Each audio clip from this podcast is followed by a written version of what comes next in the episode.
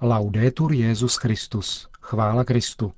Posloucháte české vysílání Vatikánského rozhlasu v neděli 19. srpna.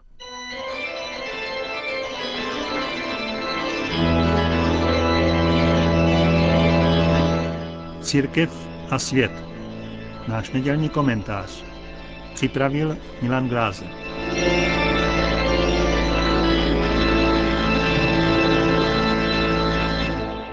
Blížící se 21. srpen je datum jako každé jiné.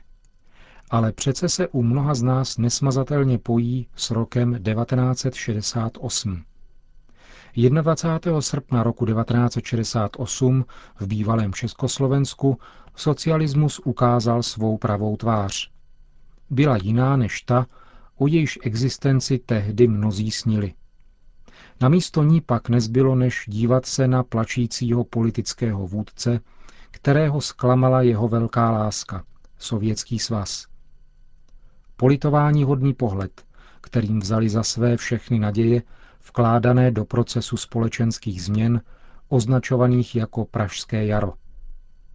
Proces, který nemohl dopadnout jinak, a to nejen z důvodů neustále deklarovaného nerozborného přátelství se Sovětským svazem, ale také, na což se většinou spíše zapomíná, v důsledku společenské situace, jaká panovala v tehdejší Evropě. V české kotlině se ustálilo mínění, že demokratická Evropa s námi v oněch letech sympatizovala, třeba že zůstávalo nepochopitelným, proč mlčela k otevřené vojenské agresi na jejím území. Teprve po roce 1989 měli obyvatelé reálného socialismu možnost zjistit, že sympatie té části Evropy, které se říká západní, měly trochu jiný náboj, než mysleli. Tyto sympatie z roku 1968 se totiž netýkaly ani tak snah o nastolení starých předsocialistických pořádků, jak tomu chtěli mnozí nestraničtí aktivisté v tehdejším Československu. Byly to naopak sympatie s marxismem, který tam začal být v té době zejména mladými generacemi, přijímán jako jediný správný recept na výrobu sociální spravedlnosti. Jejíž okamžité zavedení požadovali svým vandalismem studenti na barikádách v Paříži a v dalších evropských městech. Na první pohled protichůdné procesy, blouznivé studentské bouře budoucích intelektuálů v západní Evropě a pražské jaro roku 1968 měli možná přece jen něco společného. Bylo to právě přesvědčení, že marxismus je přece jen tou pravou cestou ke štěstí všech a že je vlastně jen třeba dát mu lidskou tvář. Marxismus přestal být vnucován jako náhražka náboženství, jak to činil totalitní stát. Níbrž začal být podáván a bohužel také akceptován jako svého druhu opium. To znamená, že politice a ekonomice začal být přikládán spasitelský rozměr. Takže pravdu prý už není třeba poznávat, ba dokonce ani předpokládat. Stačí ji pouze vyprodukovat, jak hlásá marxismus, samotnou společenskou praxí.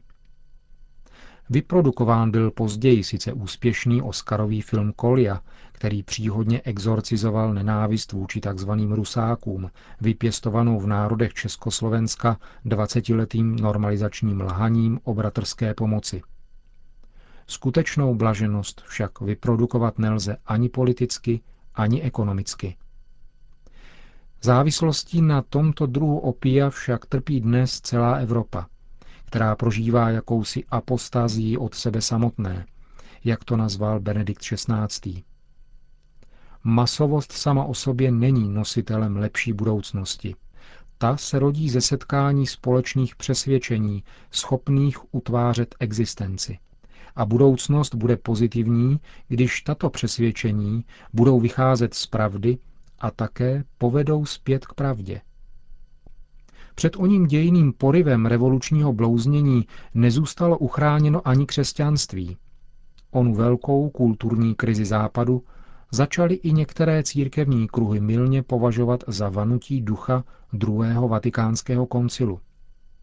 Právě tím však byl koncil kompromitován v očích onoho božího lidu, který marxistické obrodě nenalítnul. U nás se toto podlehnutí marxistické iluzi začalo projevovat spíše až po roce 1989 a dosud se občas, jako v celé Evropě, projevuje přehnaným důrazem na morální životní praxi a zároveň příliš útlocitným zamlčováním toho, co dává křesťanské praxi smysl a obsah, totiž pravd víry, pokud by je náhodou měl slyšet někdo, kdo je nevyznává. Takto by ovšem vstažným a opěrným bodem křesťanské praxe přestal být Bůh, nebeský Otec nás všech. 21. srpen 1968 je třeba nahlížet v nových souvislostech. Je třeba najít společného jmenovatele našich novodobých dějin v kontextu dějin Evropy, a to z perspektivy křesťanské víry. Sovětské tanky v ulicích měst bývalého Československa a vandalismus revolučního blouznění v městech západní Evropy v letech 1967 až 1968 jsou nositeli téhož poselství, tedy úpadku evropské civilizace a kultury. Je docela dobře možné, že bez okupace sovětskou armádou by pravá tvář socialismu nebyla tak dobře poznána. A dost možná, že kdyby místo ní byly úspěšně prosazeny reformy Pražského jara, zůstala by v české kotlině vedoucí úloha komunistické strany zakotvena v ústavě dodnes. 21. srpen 1968 určitě nebyl požehnáním, ale svým způsobem paradoxně uchránil církev v zemích koruny české před okouzlením vlnou západoevropského revolučního mámení a postavil každého před zásadní volbu konverze či rezignace. Novodobé dějiny Evropy zdají se různými způsoby tlačit její obyvatele spíše k té druhé variantě. K rezignaci na instanci Boha a království jeho lásky v tomto světě. Morální úpadek normalizace i blbá nálada u nás po změnách roku 1989 jsou toho důkazem. Pravou lidskou tvář je totiž třeba hledat pouze v Bohu.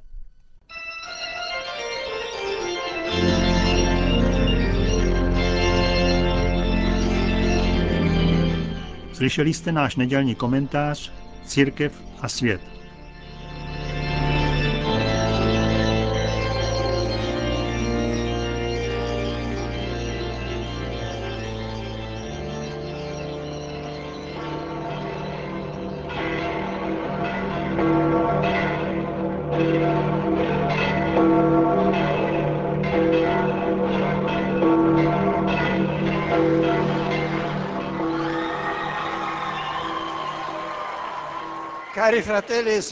Drazí bratři a sestry,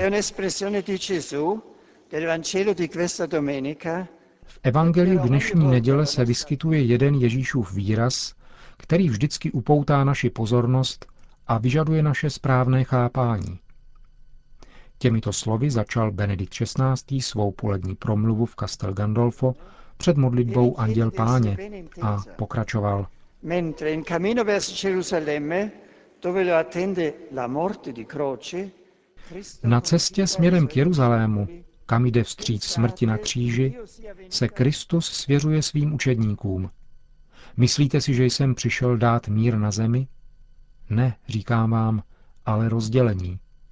A dodává, od nynějška totiž bude rozděleno pět lidí v jednom domě, tři proti dvěma a dva proti třem. Budou rozděleni otec proti synovi a syn proti otci matka proti dceři a dcera proti matce, tchýně proti snaše a snacha proti tchýni. Kdokoliv alespoň trochu zná Kristovo evangelium ví, že je to výhradně poselství pokoje. Ježíš samotný, jak píše Pavel, je náš pokoj. Zabitý a vzkříšený, aby zničil zeď rozdělení a nastolil království boží, kterým je láska, radost a pokoj. Jak si tedy tato jeho slova vysvětlovat? Na co pán poukazuje, když říká, že přišel, aby přinesl podle redakce svatého Lukáše rozdělení nebo podle svatého Matouše meč?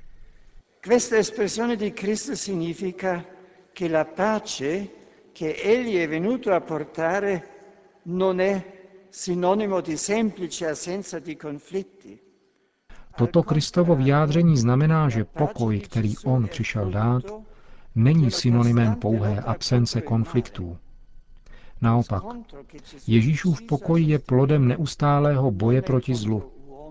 Střed, který se Ježíš rozhodl podstoupit, nemíří proti lidem nebo lidské moci, ale proti nepříteli Boha a člověka, satanovi.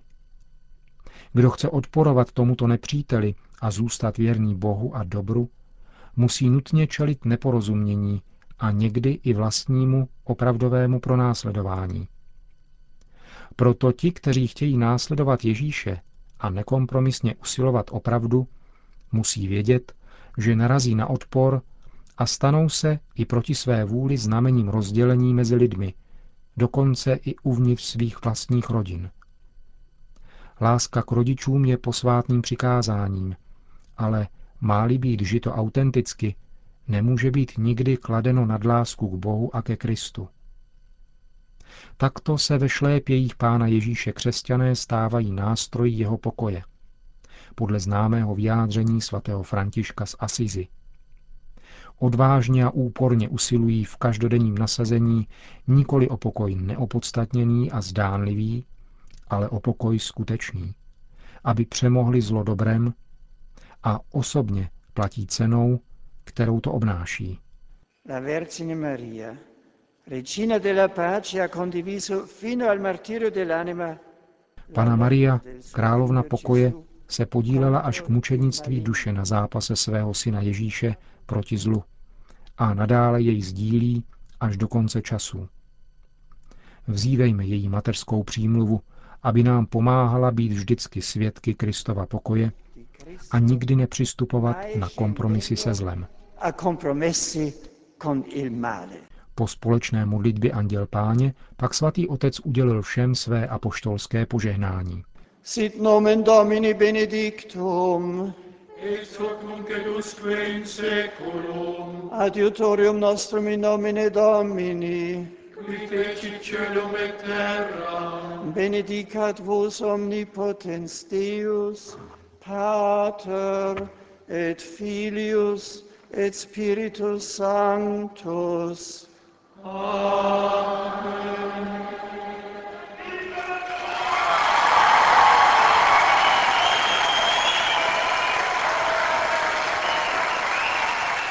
Hned po požehnání pak svatý otec ještě dodal.